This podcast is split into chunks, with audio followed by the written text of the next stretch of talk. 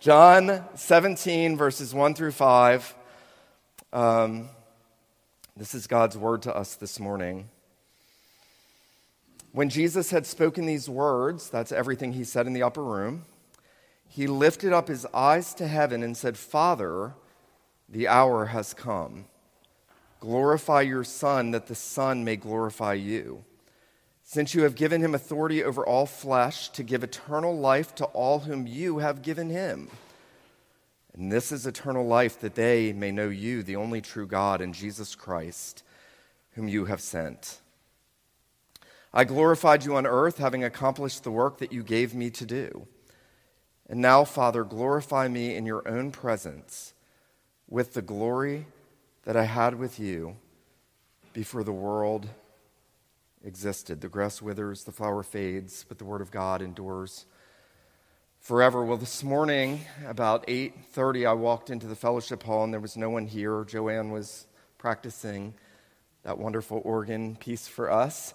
And as I walked into the fellowship hall, and I've never walked in at this season of the year and at that time of day, the sun was breaking through the stained glass window so bright, brightly it was blinding and yet there was a rainbow bursting across the whole room.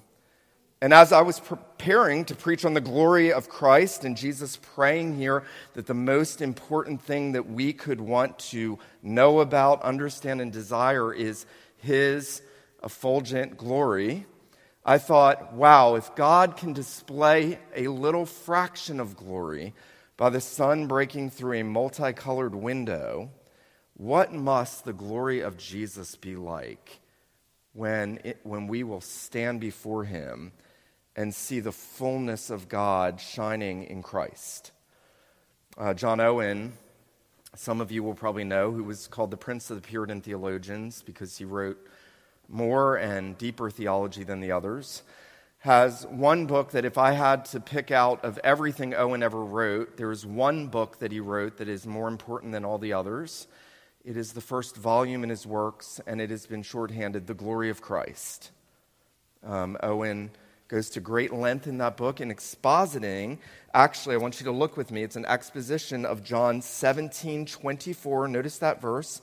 17 24. At the end of this prayer, Jesus says, Father, I desire that they also, whom you have given me, may be with me where I am. Remember, he's been saying, I'm going away. I'm going to the Father. Now he says, I desire that those you've given me may be with me where I am to see my glory.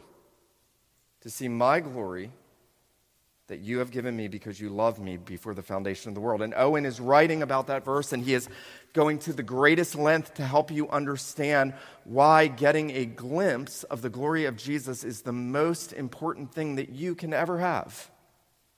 Owen says this in that work he says one of the greatest privileges and advancements of believers, both in this world and in eternity, consist in beholding the glory of Christ. One of the greatest privileges and the things that propel you forward as a Christian in this life and forever is to see the glory of Jesus. There is nothing more important than that. Now, let me say this by way of preface, and then we'll look at this together. I told you I can go just as long. But um, unbelievers see nothing of the glory of Jesus. And in fact, they see something that they hate in him. By way of contrast, believers long to see more of what they get a little glimpse of when God opens the eyes of their hearts to see who Christ really is. Now, I want us to consider as we look at these verses together three things. First, I want us to consider that Jesus is praying for a manifestation of his glory. He's praying for a manifestation of his glory based on his eternal relationship with his Father. That's the first thing. Secondly, he is praying for this based on his work of redemption. And third, he's praying it on the glory that he anticipates. So the relationship he had with his Father, the work of redemption, and the future glory he anticipates. And, and I think you're going to see that this passage divides quite nicely into those three sections? Well, this is essentially Jesus' last will and testimony. If you could think about it that way, Jesus knows he's on his deathbed. He knows he's about to be arrested. He knows that he's about to be mocked. He knows that he's about to be spit upon. He knows that he's going to have thorns pressed into his brow. He knows that his hands and feet are going to be pierced. He knows everything that he came into this world to do. And what does Jesus do in his last will and testimony? He thinks about you, if you're a believer, and he commits his people to his Father. Isn't that marvelous? When someone dies, they want to commit their, their most treasured things to someone who's going to enjoy it and who's going to keep it and value it. Jesus is entrusting those the Father has given him back to the Father in his last will and testimony. However, I want to point out something. I noted that this passage and this prayer falls into three sections. And, and Jesus doesn't start out by praying about you, first and foremost. In these verses, Jesus, first and foremost, prays about his own glory. He prays about his own glory. He starts with himself and, and his Father's glory. And then in the next section, he prays for those the Father had given him, the disciples. And then in the last section, he prays for those who will believe in him. That's us. He prays for us at the end of the prayer, those who will believe. And, and, you know, in doing so, Jesus really gives us a good paradigm for prayer. I just want to say this as an aside. We, we first pray for our own spiritual needs, then we pray for those that are closest to us, moral proximity. And then we pray for others that they would come to know Christ. Isn't that interesting? Jesus moves out from himself to those who will believe. And yet, he starts with himself, and I think he starts with himself because he wants to set the tone that he is really the great high priest of his people. I noted that this has been called the high priestly prayer of Jesus because remember in the Old Testament, the priest had the people's names written on his ephod for the children of Israel. And on the Day of Atonement, on, on Yom Kippur, he would go into the most holy place with the blood of the sacrifice, the writer of Hebrews says, both for himself and then for the people. And he would enter into the presence of God to represent them. Now remember, Jesus is going back into the presence of God. He is the true tabernacle. Remember, John said in chapter 1, verse 14, the Word became flesh and tabernacled among us. Jesus is the tabernacle made without hands that was knit together in the womb of the Virgin Mary. He is the one in whom God dwells fully. And now he is going back to God. He's going back to the heavenly sanctuary. And he's going carrying his own blood into the most holy place. He is going to, as it were, sprinkle his blood before the throne of God. And he's going to represent his people. He is the forerunner who goes before his people to represent them before God and to intercede for them, to pray for them. Now, the writer of Hebrews tells us that Jesus ever lives to make intercession for his people. What is Jesus doing right now? If you're a believer, he's praying for you. He is interceding for you, he is representing you. But here's a comforting thought even before he went to the cross, he prays this priestly prayer in anticipation of what he's going to do so that we would understand more of what it means that he's our great high priest. And the first thing that he wants us to see is that he is a more glorious priest than any other priest. Notice, he lifts up his eyes to heaven. By the way, Calvin makes the point that he does that because he, he is longing to be back with his father. He, is, he, is, he feels like he's a man in a foreign country. He knows that he's in a foreign land. And he is longing for home. And so he lifts up his eyes. And I'll just read this to you too. Um, if I can find this. I can't. Calvin does make the point that Jesus is uh, recognizing the relationship that he and his father have that is unique, that it is so interpersonal, it's inseparable. Everything that he's going to pray when he prays, when he prays that the Father would glorify him, he prays that the Father would also be glorified in him. It's the same glory. Now, what does the word glory mean? A few weeks ago, I tried to explain in our men's theology night, and I always feel like I'm failing when I try to explain the word glory, but here we go.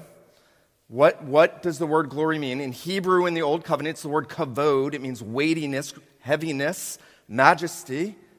It's, it's, it's essentially saying God's perfections are so great that they can only be denoted by the word glory.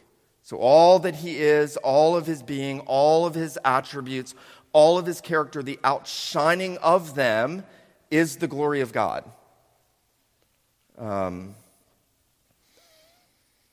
notice Jesus recognizes the hour has come and he says, Glorify your Son, that the Son may glorify you. Now, do you remember when, at the beginning of this book, John says in chapter 1, we beheld his glory. And he's talking about what happened on the Mount of Transfiguration when Jesus' face shone like the sun and his clothes became white and glistening, and the divine nature, as it were, for a moment broke through. He was metamorphosized in the Greek. And, and his form was changed. And this is God. This is not like Moses with the reflected glory. This is not like Adam in the garden that would have had a shine about him before the fall. This is coming through the very eternal Son. And, and it's a little foretaste of that glory, isn't it, that we see in Revelation, right? His face shining like the sun. And, and all the saints being enamored and embraced in that glory. And on the Mount of Transfiguration, remember Peter, James, and John, they, they were overshadowed by a glory cloud that was God the Father, the same glory in the Son, in the Father, the Father and the Son on the mountain, shining the divine glory. And everybody that's with Jesus is, is consumed in that glory. And it's so impressive to the mind of the Apostle John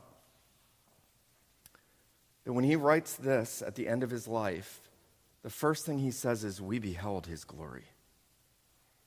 We beheld his glory. It's as if they couldn't get it out of their mind. Peter does the same thing. Second Peter, it's the last letter before he dies. He says, We were with him on the holy mountain, and we heard a voice coming out of the excellent glory. This is my son. Listen to him. Now, Jesus is praying for that eternal glory that he had with the Father. He is praying that the Father will glorify him now with the glory that I had with you. Um,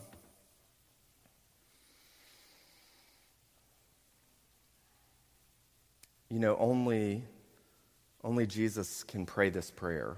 This is not first and foremost a template for you to go home and pray better. This is very unique to Jesus. He wants the Father, the longing of his heart is that the Father would glorify him with the same glory that he had with the Father before the foundation of the world. Verse 24. Um,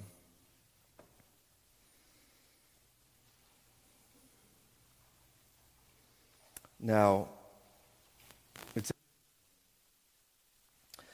that Jesus is mindful that he exists as the Redeemer, as a man. He's God and man, but as a man, he is mindful that he, he exists to bring glory to his Father. Isn't that interesting? He's not just praying that the Father glorify him with that glory he had, he's praying that the Father would be glorified. He always has a sight to the glory of the other members of the Godhead. And everything that he does, everything he prays for, is to the end that he and his Father will both be glorified together. Um, you know, some people will say if you focus too much on Christ, you take away from the other members of the Godhead. I strongly disagree. If you rightly focus on Jesus, he will always point you to his Father, and the Father will always point you back to the Son so that the Apostle John can say in his letters if you have the Son, you have the Father. If you, if you don't have the Son, you don't have the Father. Jesus has already said in this gospel, I've been working, my Father's been working.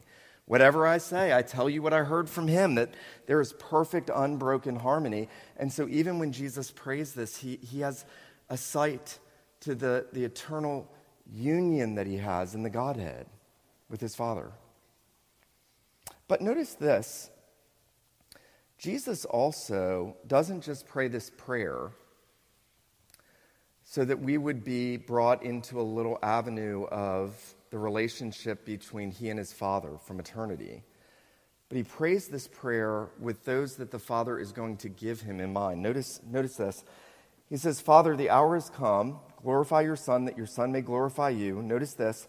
Since you have given him authority over all flesh to give eternal life to all whom you have given him. Now, um, if, if you knew you were going to die in 18 hours, I wonder what would be on the forefront of your mind about the most important thing. When Jesus knows that he's about to die, because he says, My hour has come and I'm going to be ha- hanging on a cross in less than a day, the most important thing on Jesus' mind is the glory of God and the eternal life, the salvation of men. Don't miss that. What's on the mind of Jesus is eternal life. He is very much telling us that the most important thing that you need is eternal life. It is the single most important thing that we should have our minds wrapped around. Why did Jesus come from eternity?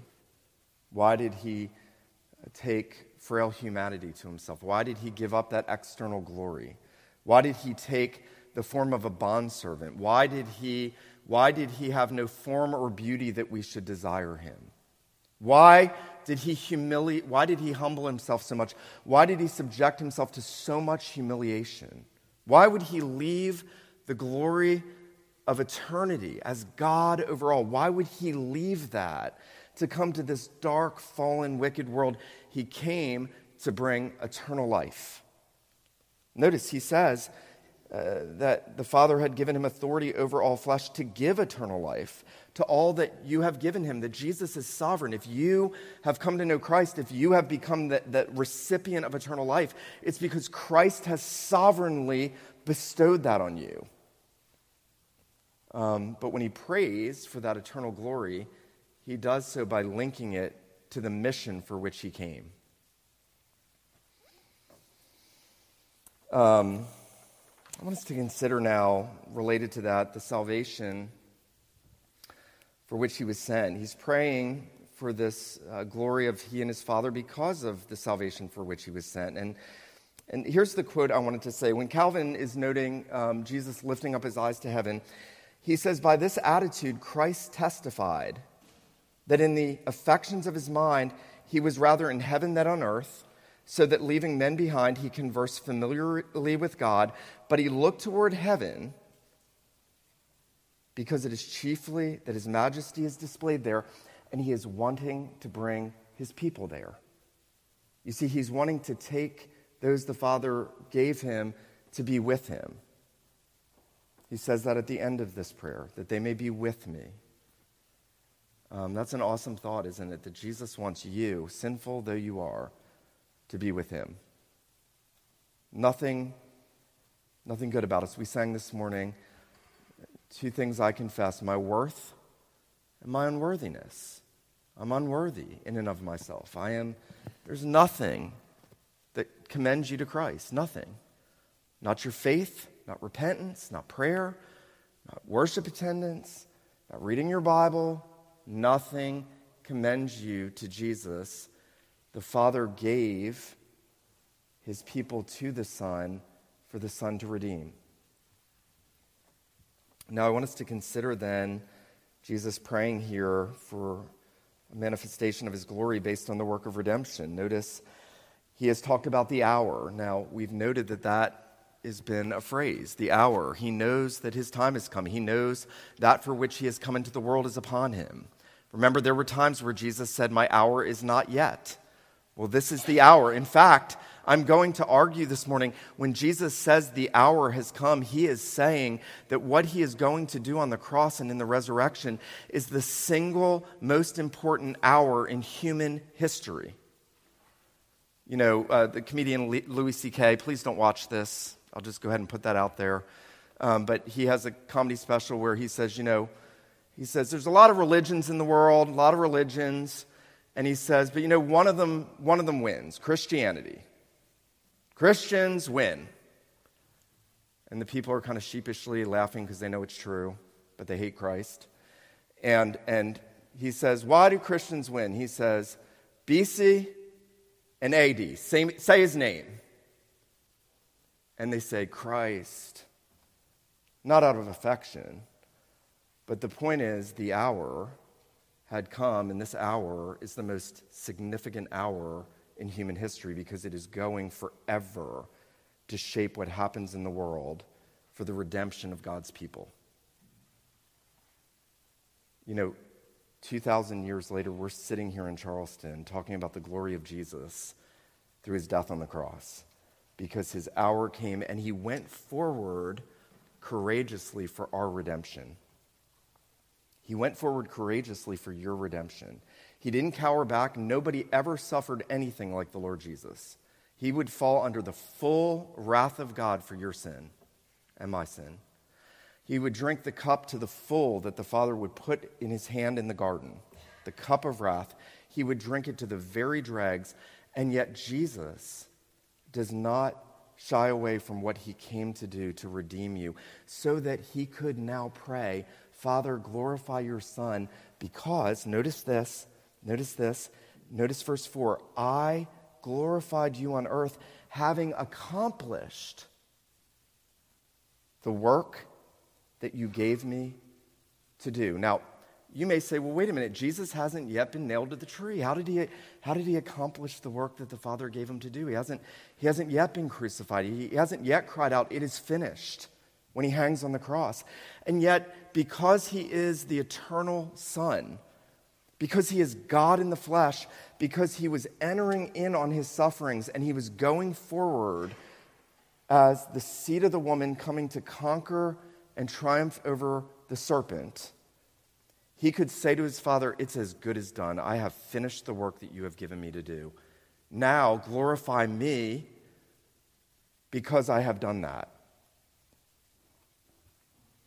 You know, um, the world looks at the cross and they see weakness and they see baseness and they mock it and they deride it, and they don't see any glory. Because when you look at a criminal nailed to a tree, there's not a lot of external glory. Jesus' face isn't shining like the sun when he's nailed to the cross.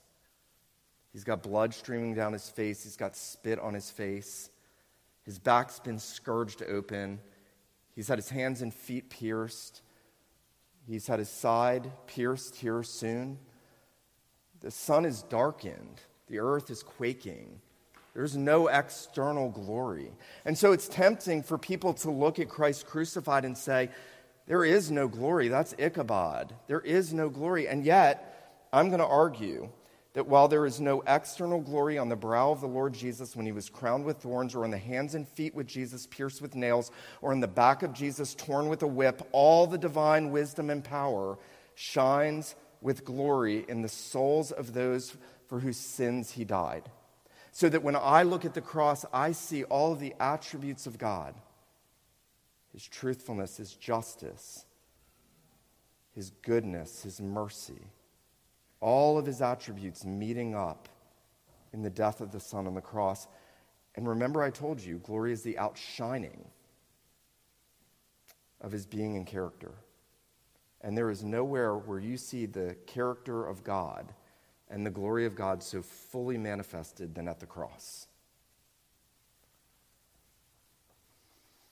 You know, I'd like to encourage all of us this morning that we would pray that the Lord would make us to see the glory of Christ crucified because it's everything. If you long to see more of the glory of Christ, that's where you go. You go to the cross. You know what's interesting? John, this John, is going to have that that vision in Revelation where he, sees the heavenly throne room. And, and who does he see seated on the throne of God? He sees a lamb. Who is, who is the glorified one on the, th- the throne? It is the lamb as if he had been slain. Isn't that interesting? That's where the glory is in heaven. Jesus, the Lamb of God, sacrificed for sinners, is going to shine in glory based on the work that he does in redemption. You know, I, I could give you a sermon and give you like 10 points about how to have a better marriage, better finances, be healthier. Well, maybe not me with health, but I could give you a list of things. My wife just laughed because it's true. I could give you a list of things that you could do, and you could say, Oh, that's great. My life can be better now. And your life will be no better until you see the glory of Jesus on the cross for your sins. Your life will not be any better, no matter how much self improvement you try, no matter how regimented you are, no matter how smart you think you are, and how much you can advance, until you see the glory of God shining in the beaten and bruised face of Jesus on the cross for your sins and my sins, you will be no better. And you'll miss it. You'll miss it. I want to say this finally. Jesus is also praying for a manifestation of the glory that he anticipated. Notice he says to the Father, And now, Father, glorify me in your own presence with the glory that I had with you before the world existed. He knew he was going back to the presence of God. He knew that God had promised that the reward of his work was going to be an eternal manifestation of glory. So much so that in the new heavens and the new earth, the Apostle John can say there was no sun there.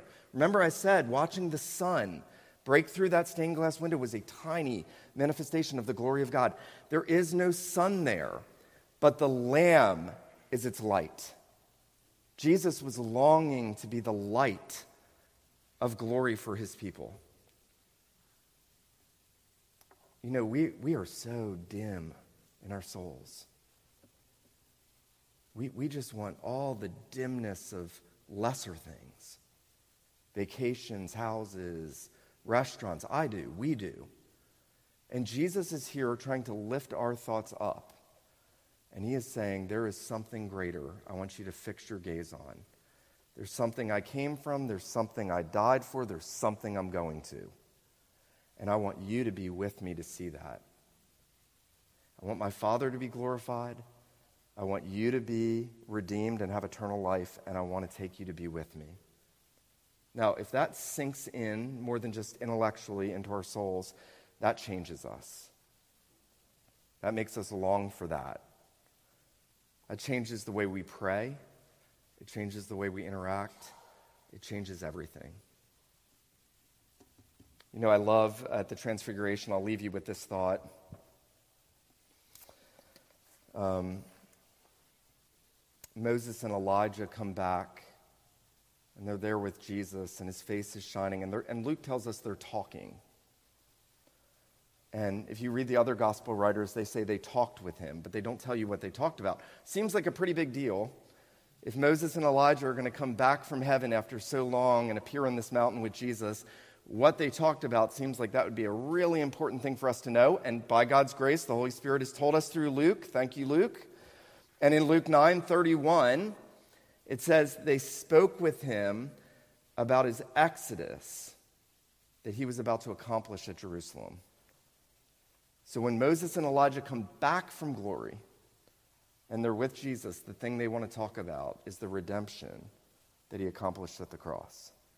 And that means if I see the glory of Christ in any way whatsoever, that is going to be what I want to think about, meditate on, speak about, it's going to shape our lives, right? We're going to have a, a, a cruciform life, a cross shaped life. I want to encourage you all this morning that as we listen to the Lord Jesus in this prayer, that we would, we would desire to value what he values.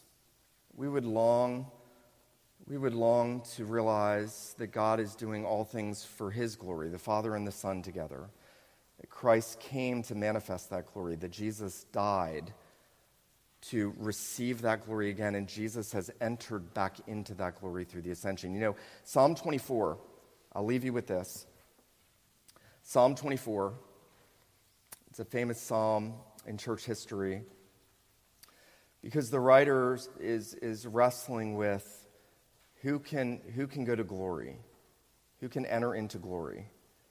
And, and he says, He who has clean hands and a pure heart. Well, I'm sorry, y'all haven't. You have not had clean hands and a pure heart, neither have I. And, and then at the end of the psalm is the solution. Who does enter in? And, and, and in this sort of antiphonal choir of a host of heaven, says, um, Lift up your heads, O you gates, and lift them up, you everlasting doors, and the King of glory shall come in. Who is this King of glory? The Lord, strong and mighty, the Lord mighty in battle. Lift up your heads, O gates, and lift them up, O everlasting doors, and the King of glory shall go in. Who can enter in? The Lord Jesus Christ, the King of glory. He went through the gates, He opened the way. He has authority to give eternal life to all that the Father has given him. He has atoned for our sins, and he wants us to be with him where he is. I hope that you'll be encouraged to be meditating on these things and to be praying that God would show you more of the glory of Christ. Let's pray.